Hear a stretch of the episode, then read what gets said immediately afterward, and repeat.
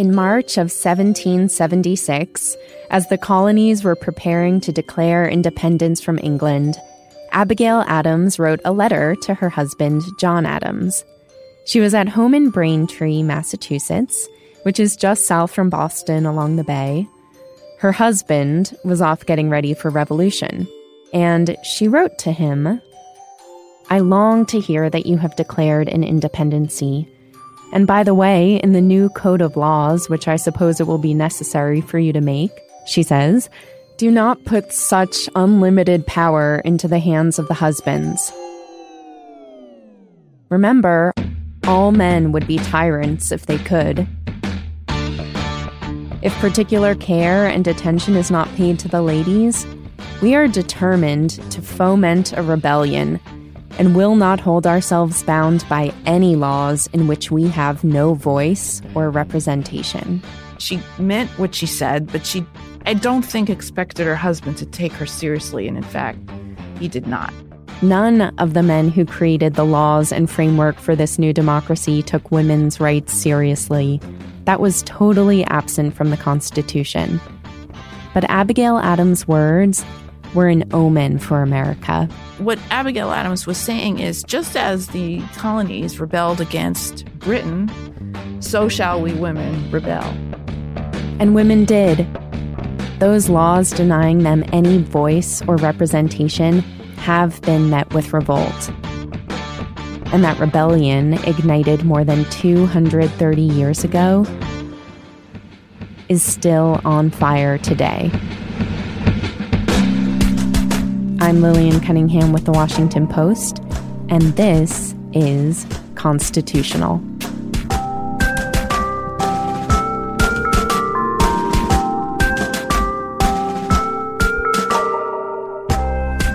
we the people of the United States, in order to form a more perfect union, establish justice, ensure domestic tranquility, provide for the common defense, promote the general welfare, and secure the blessings of liberty to ourselves and our posterity, do ordain and establish this Constitution for the United States of America.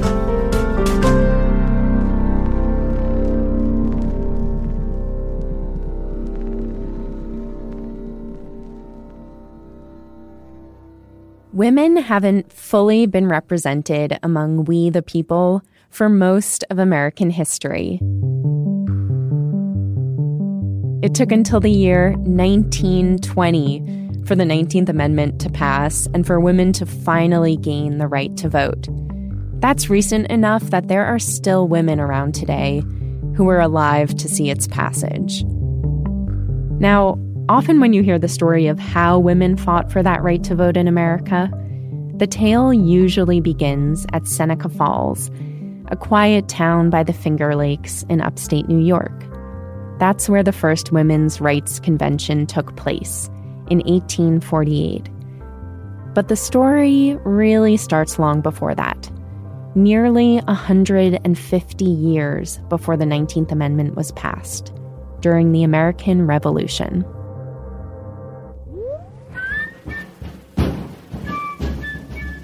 In the period of the revolution, there was a lot of thought about liberation of various subjected peoples. Julie Miller is an old friend from the presidential podcast. She's a historian at the Library of Congress. And there were little tiny movements towards giving women greater autonomy. There was some liberalization of the divorce laws in American, a couple of American states. And there was a movement to open schools for girls so that girls could get better education. This is also the period when, as states emerged from being colonies and began to write constitutions, when the northern states began to banish slavery. In fact, New Jersey's state constitution, which was written in 1776, it initially allowed African Americans and women to vote. So there's this period from the period of the revolution through like, you know, the 1790s where there's it looks as if there's like kind of a change. And then what happened in the early 19th century was there was a sort of a return to conservatism. So for both slaves and women, there was a kind of a backtracking. Their ability to vote in New Jersey lasted only until 1807. Then the state legislature stripped away that right. This corresponded to a broader retreat that was going on across American society in the nation's early years away from gender equality. The economy was growing very rapidly, and there was a series of economic crashes. And there was a kind of a return of a social conservatism that reflected people's anxiety about entering the middle class and how easy it was to drop out of the middle class and become poor again. And one byproduct of this was sort of an enhancement of ideas about women's place in the home. Part of this also was urbanization. This idea began to develop. The it was really the urban middle class married woman who was supposed to stay at home and kind of like not do really noticeable work. But if you go back to, for example, Abigail Adams' generation, Abigail Adams worked all the time. You know, I mean, she lived on a farm, she managed the farm. There was a kind of a rejection in the early 19th century of some of the ideas about women's equality. This rejection and retreat prompted a growing resentment among some women, though. They realized it was hypocritical for a country founded on principles of justice to be going backward on women's equality instead of forward. Not only could women not vote or hold any kind of elected office in America, but they also had no legal identity separate of their husbands. In most cases, they couldn't sign contracts, own property, go to college, get jobs in certain professions, receive their own paychecks for work they did, or even gain custody of their children in a divorce. Soon enough, Abigail Adams' prediction started to look prescient when she said that if women aren't accounted for in the laws, the country is going to have another rebellion on its hands. There was really a rising sense of anger. And you see this when you look at the writings, for instance, of Lydia Maria Child, 1843. Lydia Maria Child, she's a very early important American novelist. And she made her living writing things like The American Frugal Housewife with all kinds of interesting tips for how to keep your household. She wrote a magazine for children. She wrote Over the River and Through the Woods to Grandmother's House We Go, which is the only thing we remember about her today. And she, one of the things that she recognized, along with the other members of the women's rights movement is that chivalry is really a cover for robbing women of their rights. And she warns that there's some violence being harbored by these wives and daughters. She, she suggests, what if they were armed, you know, and could avenge these wrongs? And she says, alas, they are armed. And the terrible wreck they make among human souls is more painful to the reflecting mind than piles of dead bodies. This is quite interesting. She's basically saying, Watch out, man. Your wives and daughters are pretty angry, just like I am. So, this is a mood that's bubbling up among some women across the country in the early 1800s. It's a time when revolutions are still happening abroad, and the abolition of slavery is gaining more and more momentum here in America. And so, both of these things are encouraging women to push back harder against their own injustices, too. All of this builds to that first Women's Rights Convention in Seneca Falls, New York. And the story of that starts with a woman named Elizabeth Cady Stanton. Okay, so Elizabeth Cady Stanton was sort of a small, plump woman with curly hair and sort of piercing blue eyes. And as she got older, she got sort of fatter and fatter. And if you look at a picture of her, she has these sort of white sausage shaped curls on the top of her head and kind of plump cheeks. And she wore this sort of big dress with sort of a shawl. I mean, she's exactly what you imagine Mother Hubbard or somebody looking like. But she was, in fact, a violent revolutionary. So Elizabeth Cady married Henry Stanton in 1840 and for their honeymoon, they went to England to attend an international abolitionist conference. And while she's there, she met Lucretia Mott. Lucretia Mott was a Quaker from Philadelphia and also an abolitionist. Lucretia Mott was kind of a tall, thin woman who dressed as Quakers dressed. So she dressed in a very plain gown with one of those little white frilly caps on her head. It was not a good fashion era and she had little round granny glasses, kind of like John Lennon. And what happened at this convention is that the women delegates who had gone there to attend this convention were not seated. In other words, the organizers of the convention felt that women should not be delegates.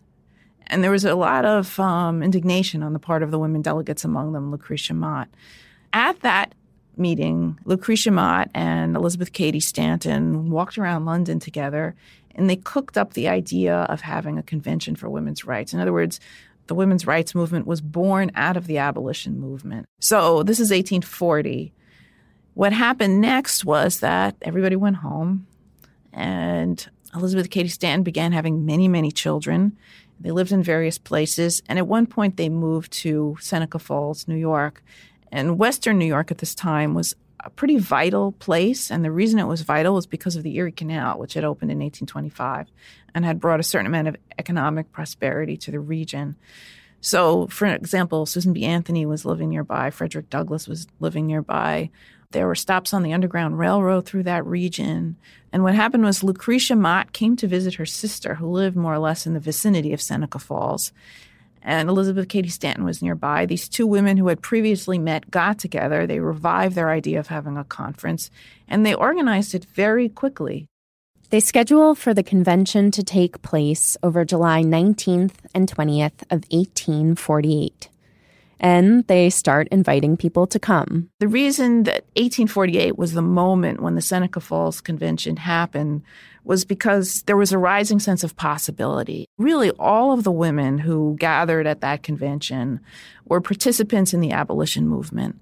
So these were women who had um, learned to articulate ideas about rights, rights of slaves, they had learned to speak in public, controversially in some cases. They had learned to write in favor of abolition, and they learned to petition congressmen and to organize conventions. So they had become political beings, even though they didn't have the vote. And some of these women who were used to speaking in public began to feel that they too wanted full equal rights, just in the same way that former slaves did. So this is a bunch of women who were, in a sense, trained in the abolition movement to be uh, political actors. Roughly 300 people showed up for the convention, mostly women, but not all. And there was one African American there, abolitionist and former slave Frederick Douglass. It was in a church and it was in the middle of the week, I guess, because the church was available in the middle of the week. And when they showed up, the door was locked and someone had to like climb around the back and go in a window in order to get the door open. It wasn't exactly a well funded, super organized convention, but it was the first real moment that scattered voices and efforts for women's rights were able to come together and create the foundation for an organized movement. And that moment really becomes very explosive. You know, it becomes a moment, you know, when things can start to happen. The convention featured a lecture on law, discussions about women's rights and their role in society, speeches from the organizers, and in Elizabeth Cady Stanton's speech, she put forward the idea that women need the right to vote. One of the arguments that was made against women's suffrage was that women should be content to have men represent them. And basically, she said, Well, look what sort of a job these men are doing, right? She was in favor of equal rights for women, but she did not think that men and women were exactly the same. She thought women were better than men, that they had better moral qualities. And she said, Look what a mess you make of voting, for example, how much violence there is at the polling booths. She said, for example, the world has never yet seen a truly great and virtuous nation because in the degradation of woman, the very fountains of life are poisoned at their source. She's saying because women are not fully participating in public life, nations suffer because they don't have that benefit. Pushing for the right to vote was a pretty radical idea, even among the progressive women at the conference. Lucretia Mott wasn't so sure about it. Many of the attendees weren't so sure about it. Frederick Douglass, however, spoke up in support of Stanton. And after he did, the right to vote became one of the resolutions issued by the convention. In an article he wrote right after the convention, Douglass explained, quote, all that distinguishes man as an intelligent and accountable being is equally true of woman. And so he says there's no reason in the world for denying women the right to vote. The convention actually created a full list of resolutions, along with an accompanying document called the Declaration of Sentiments. The women who agitated for women's rights were very historically aware themselves, and they referred back to the American Revolutionary era and the Declaration of Sentiments that they wrote was modeled directly on the Declaration of Independence. And like the Declaration of Independence, the Declaration of Sentiments became the pivotal first document of their revolutionary movement.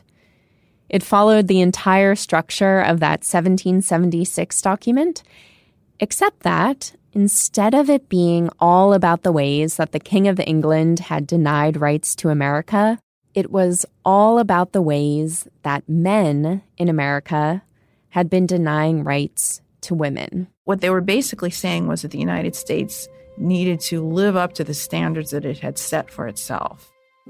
When Elizabeth Cady Stanton read the Declaration of Sentiments in that church in Seneca Falls on a hot July day, 72 years after the Declaration of Independence was written, the words that rang out at the beginning had a familiar but slightly different sound. She said, We hold these truths to be self evident that all men and women are created equal, that they are endowed by their Creator with certain inalienable rights, that among these are life, liberty, and the pursuit of happiness. Then a bit later, she goes on, the history of mankind is a history of repeated injuries and usurpations on the part of man toward woman.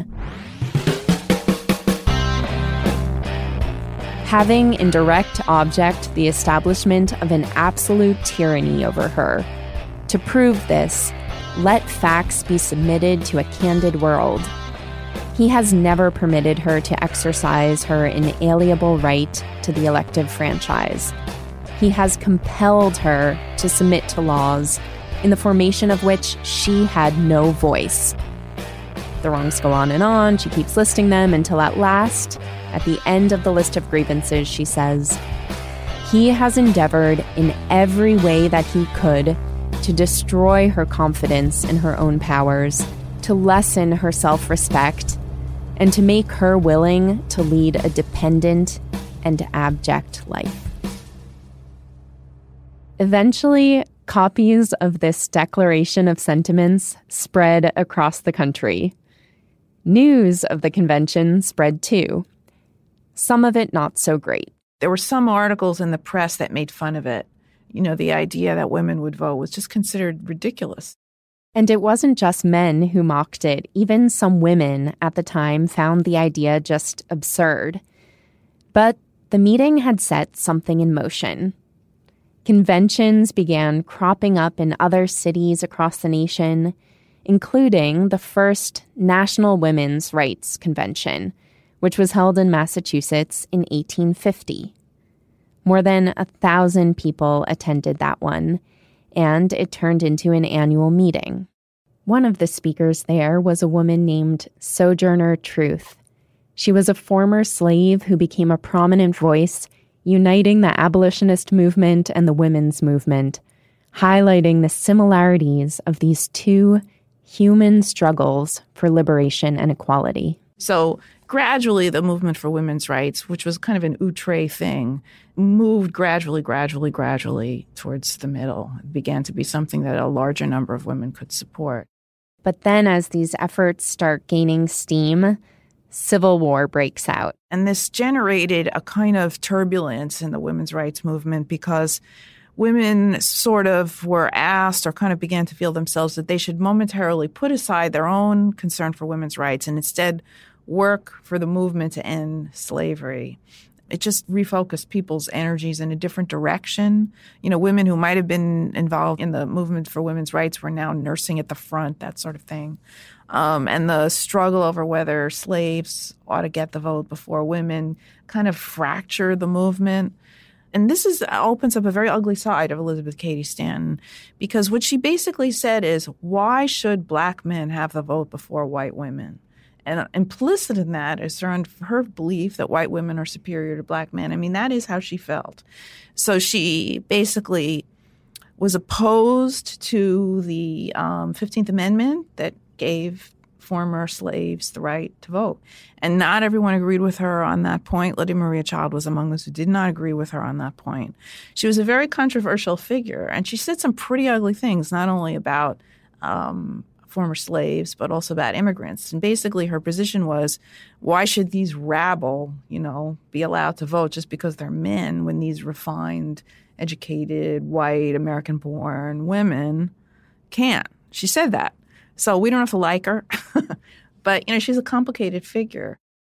This splintering of the movement ultimately resulted in two separate women's suffrage organizations both started in 1869 after the chaos of the Civil War was over.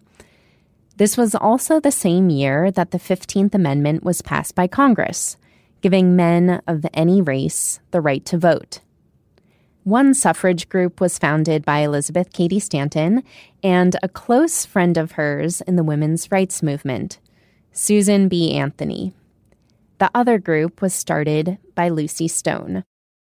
As a national suffrage movement was coalescing, there were also efforts at the local level to get women the right to vote. And the first victories were in the West. The Wyoming Territory gave women the right to vote in 1869 and Utah in 1870. One of the phenomena of American history in the 19th century was Western movement and great areas of the continent that had been territories gradually became states as they fulfilled the requirements of statehood. And as some of these Western states wrote their constitutions, they gave women the right to vote. The Homesteading Act was passed during the Civil War, and it gave people the right to settle on land, and if they improved it, they could have it, basically. Women were not excluded from this, and there were women homesteaders. So if you think of the kind of people who are settling in the West, these are younger people, they're really adventurous people and they're willing to entertain new ideas. And while these more grassroots efforts at suffrage are taking place, women like Elizabeth Cady Stanton and Susan B. Anthony are also finding other ways to draw attention to the cause. In the election of 1872, Susan B. Anthony went to the polls in New York and cast a vote, hoping to make the point that the 14th Amendment should provide equal rights to all citizens including voting rights for women. She was arrested. And when her case went to the circuit court, she was found guilty. The judge, Judge Hunt, gave her the chance to speak only after the decision came down. He said, Has the prisoner anything to say why sentence should not be pronounced? And Anthony stood up and said, Yes, Your Honor, I have many things to say. For in your ordered verdict of guilty, you have trampled underfoot every vital principle of our government. My natural rights, my civil rights, my political rights, my judicial rights are all alike ignored. Robbed of the fundamental privilege of citizenship, I am degraded from the status of a citizen to that of a subject and not only myself individually, but all of my sex are, by your honor's verdict, doomed to political subjection under this so called form of government.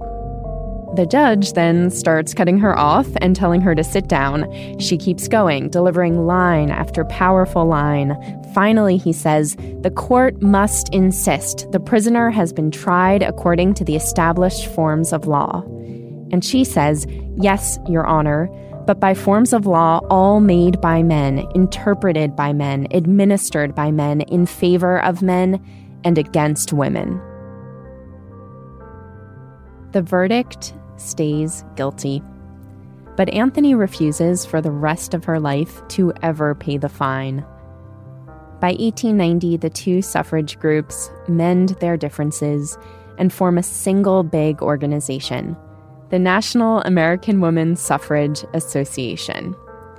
This would carry the movement into the 20th century. What started at Seneca Falls was really a very significant social movement that more than half the population alive today has benefited from. In other words, all the things that we women do today, the professions we can enter, our ability to purchase real estate, to vote, to sit on juries.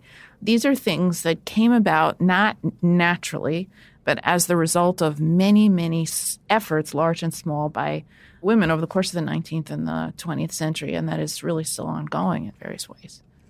Elizabeth Cady Stanton said, Step by step, we shall undermine the present form of civilization and inaugurate the mightiest revolution the world has ever witnessed.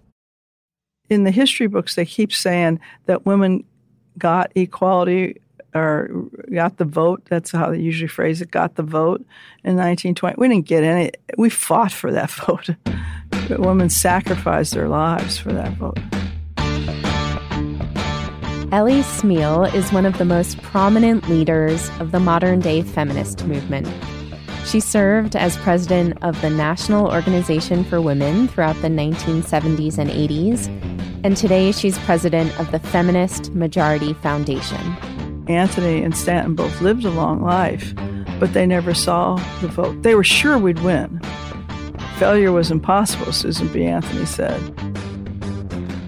Once both Anthony and Stanton had died, leaving the fight to a new generation and a new century, one of the most important figures who took up the fight in the early 20th century was Alice Paul.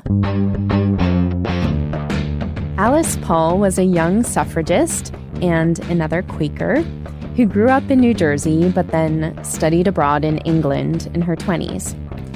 There, she got involved in the British suffrage movement, and she joined up with some of the country's most radical and militant suffragists. They smashed windows, regularly got arrested, went on hunger strikes. Like with Elizabeth Cady Stanton and Lucretia Mott, Alice Paul's time in England was formative and cemented her indignation. She came back to America in 1910 at 25 years old, and she immediately got involved in the National American Women's Suffrage Association that Anthony had previously led. Alice Paul's work with the organization brought her to Washington, D.C., for a national amendment that would finally give women the right to vote under the Constitution. But by that point, the organization had started focusing more on local efforts, for example, securing the right to vote in state constitutions, since that was starting to prove more promising than actually bringing about a national change. But Alice Paul was dedicated to a constitutional amendment. This introduced yet another fracture in the women's movement.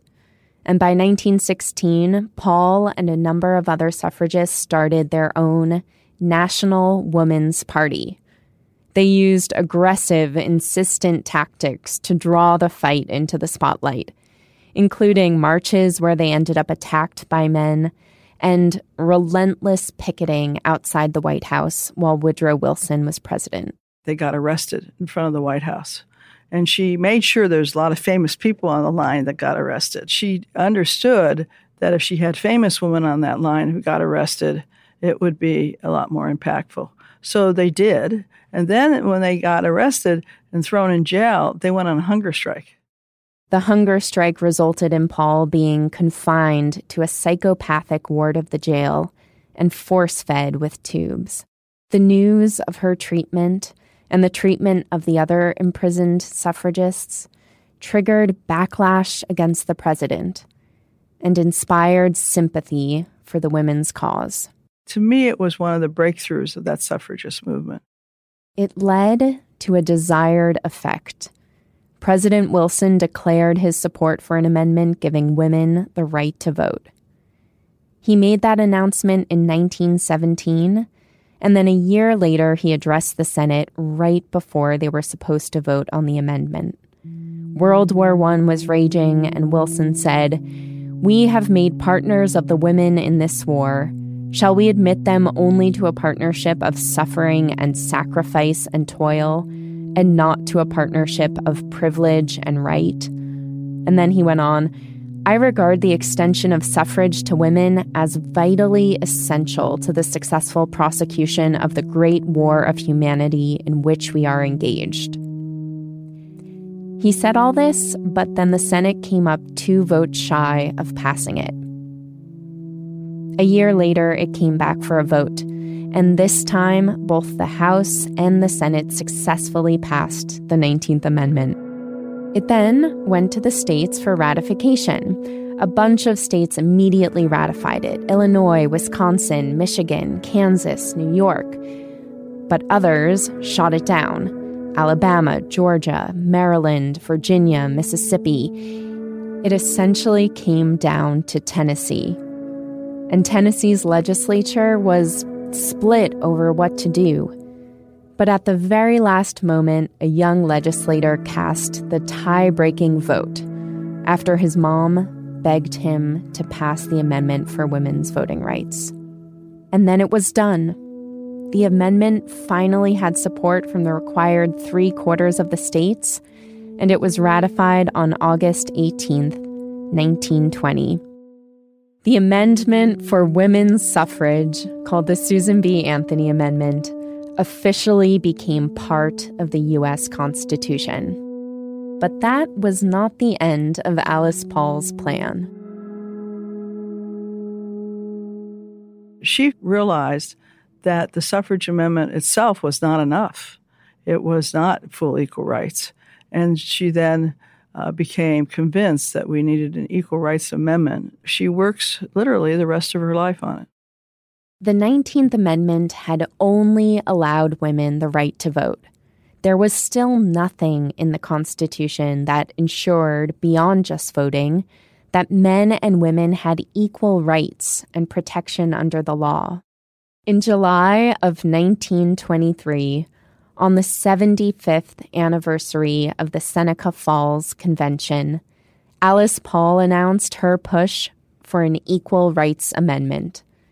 The original words of it, which she drafted, stated simply Men and women shall have equal rights throughout the United States and every place subject to its jurisdiction.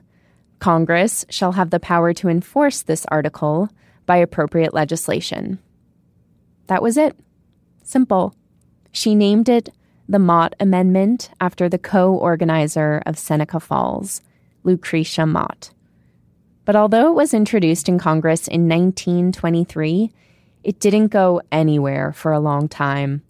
And some of this had to do with the fact that there were women initially who were reluctant to support it. Well, it wasn't just any old women, by the way, that were worried about it. It was women who had fought for labor rights uh, for women at the turn of the century, at the same time we were going forth for the vote.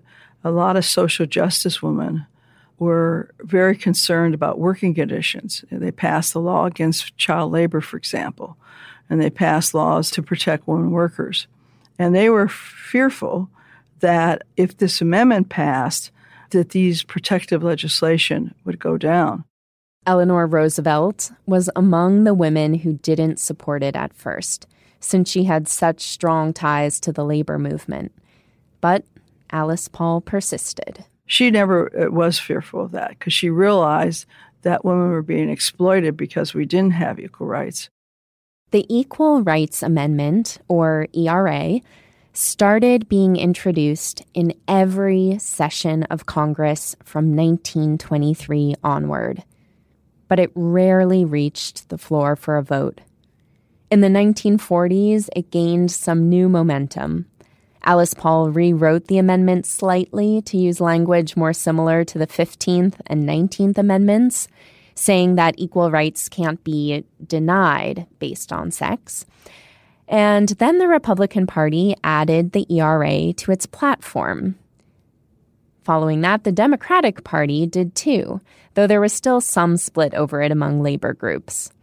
Throughout the 1950s and 60s, its fate and support for it bobbed back and forth. But then, as the civil rights movement swelled, the idea of equal rights spilled over to the women's movement. Just as more than a century before, the abolition movement had inspired and fueled women like Stanton and Mott and Anthony. A lot of us who were active in the civil rights movement, a lot of women, wanted to finish the job also for equal rights for women. We owe the civil rights movement a tremendous debt because not only did we work as a part of the civil rights movement, we learned a lot from it, but it was more than that. It gave you the spirit that you can do it. Out of this, the National Organization for Women was formed in 1966, which Ellie Smeal, speaking here, would go on to lead. We didn't think you could lose anything. Their loss was not even in our thought process. Of course, we were going to get equal rights. Every major women's group was behind it, including labor.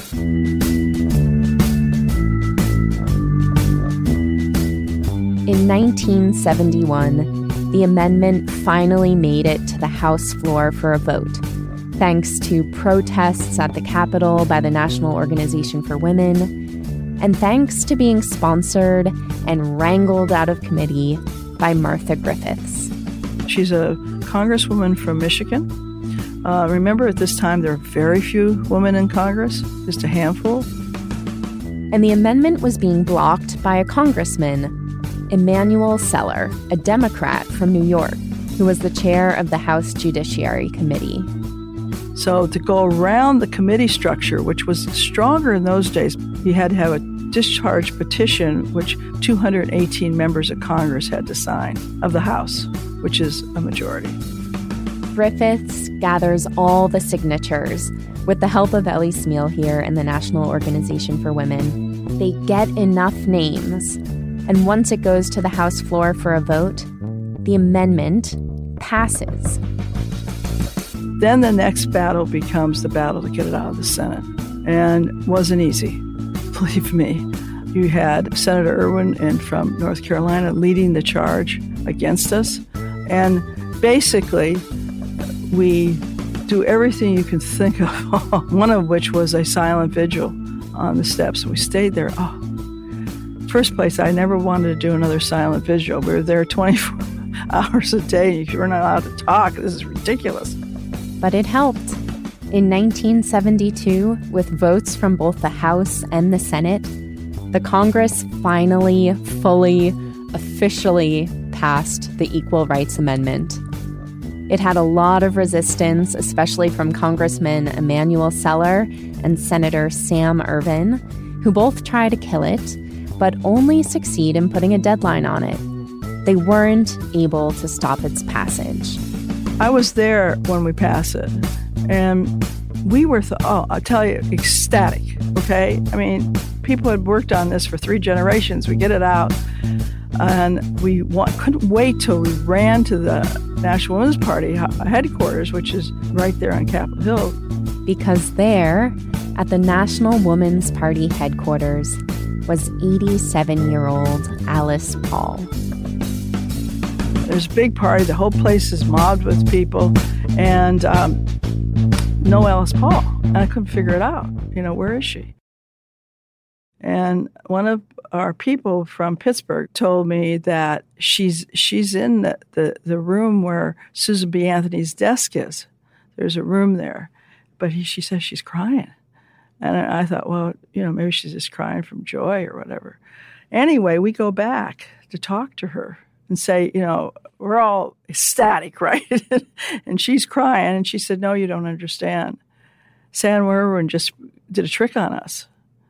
And she was just enraged over the fact or upset over the fact that there had been a time limit put on, time limit for ratification. And we said, don't worry. And, and she said, no, no, no, that's a trick. And she had studied ratification of amendments.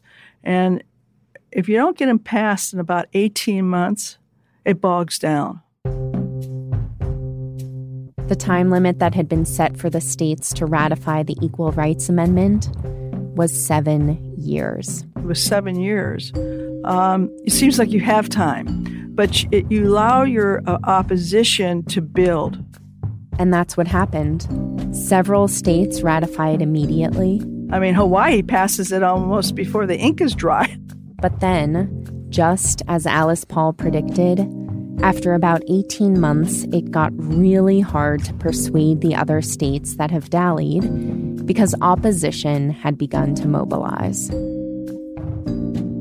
In order for it to become part of the Constitution, 38 states needed to ratify the amendment. 22 states had ratified it in the first year, 29 by the second year.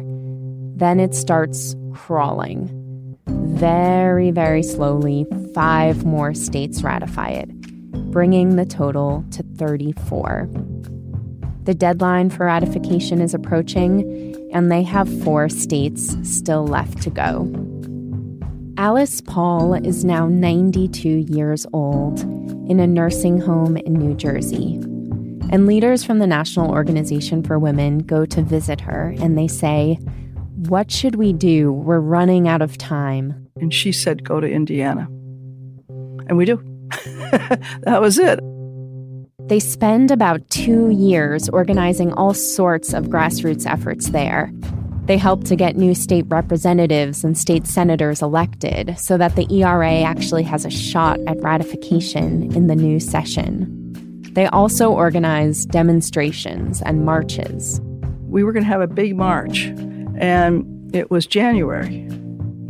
And we, uh, it's a snowy day, terrible day, and we said we're marching anyway. And we marched in a blizzard it all pays off. They get almost all the votes they need. The state Senate was just locked 25 to 25. And then, after a phone call from First Lady Rosalynn Carter, one of the senators switched his vote. In 1977, Indiana became the 35th state to ratify. But it was also the last. Just a few months after Indiana's ratification, Alice Paul dies.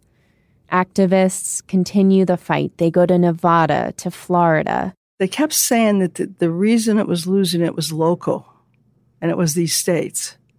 But then when we saw our opposition, not only was I traveling, we saw opposition traveling. We knew we were not in a local fight, we were in a national fight. And we knew that we had tremendous business opposition. Because equal pay is a slogan now, but it means money. When you get an adult person who's educated and has all the qualifications to work for less simply because they're a woman. In state capitals around the country, the votes for ratification keep coming up just a little bit short. And when the 1979 deadline to ratify finally arrives, they're still three states shy. They even get another extension of a couple years, yet still can't pick up any more states.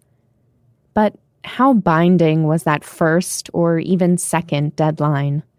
The Constitution doesn't say anything about establishing time limits for ratification, and it certainly doesn't provide any guidance on what happens if a deadline is set and then not met.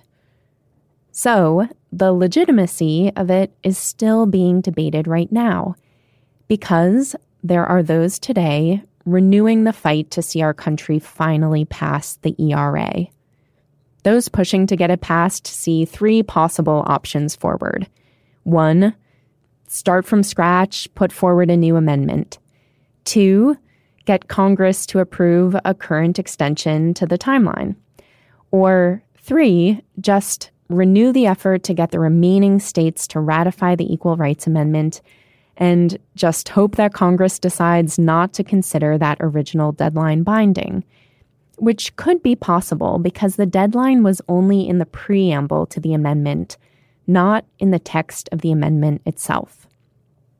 So, all three of these strategies are simultaneously being pursued right now to see which one works fastest. Just recently, in fact, the third strategy of charging forward to gather the three final state ratifications, that came one step closer. Just this past March, Nevada ratified the Equal Rights Amendment, becoming the 36th state to do so. The thing I'm so impressed by, if I can say, what's so exciting right now, we just had the biggest marches and demonstrations in the history of the world. The Women's March of January 21st, 2017, we counted them 991 independent marches, millions marching in our own country, not just in the big cities, but the Knoxville, Tennessees, and the Erie, Pennsylvanias, and uh, every little city you can think of almost. As that, all these things are happening very quietly, but very assuredly. There is an equal rights movement living and moving because the passion for women to have equality is even greater today than it ever has been. It's almost not measurable. And again, it's being thwarted, but it won't last. I'm so confident it will pass. And, and the tragedy is we don't get these things behind us. Of course, we're equal. of course. Well, our country should recognize that. It isn't a symbol, believe me. We have never said women are equal and should be treated as such. We don't have the full force of the law. So, this is where we are today. In the midst of an ongoing effort for equal rights in America that goes back as far as the formation of America itself. There's no way to end a story that has no ending yet. No way to neatly gather up the lives of the Abigail Adams and Elizabeth Cady Stanton and Alice Paul and tie a bow around everything that has led us to where we are now. There is no bow here, just threads that weave together the lives of half the population over the country's entire history. But over time, perhaps, those threads form a rope that we can hold on to, to tug ourselves into the future on the strength of our past.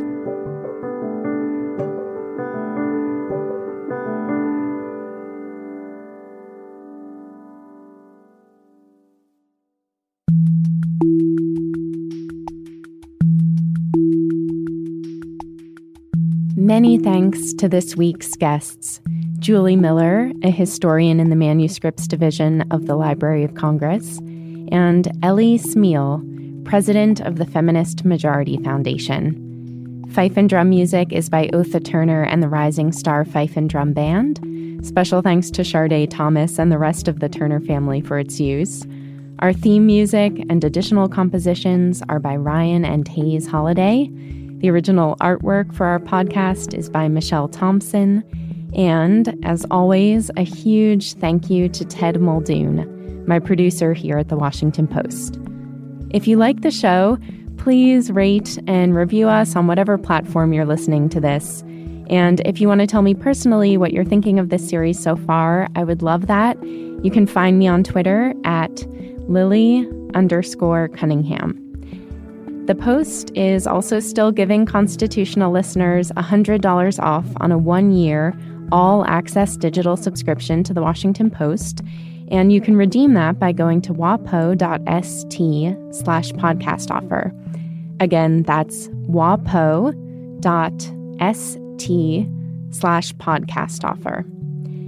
This episode marked the last episode in our We the People chapter. So, next, we'll move on to exploring the idea of a more perfect union. Thanks for listening, and stay tuned for more episodes of Constitutional.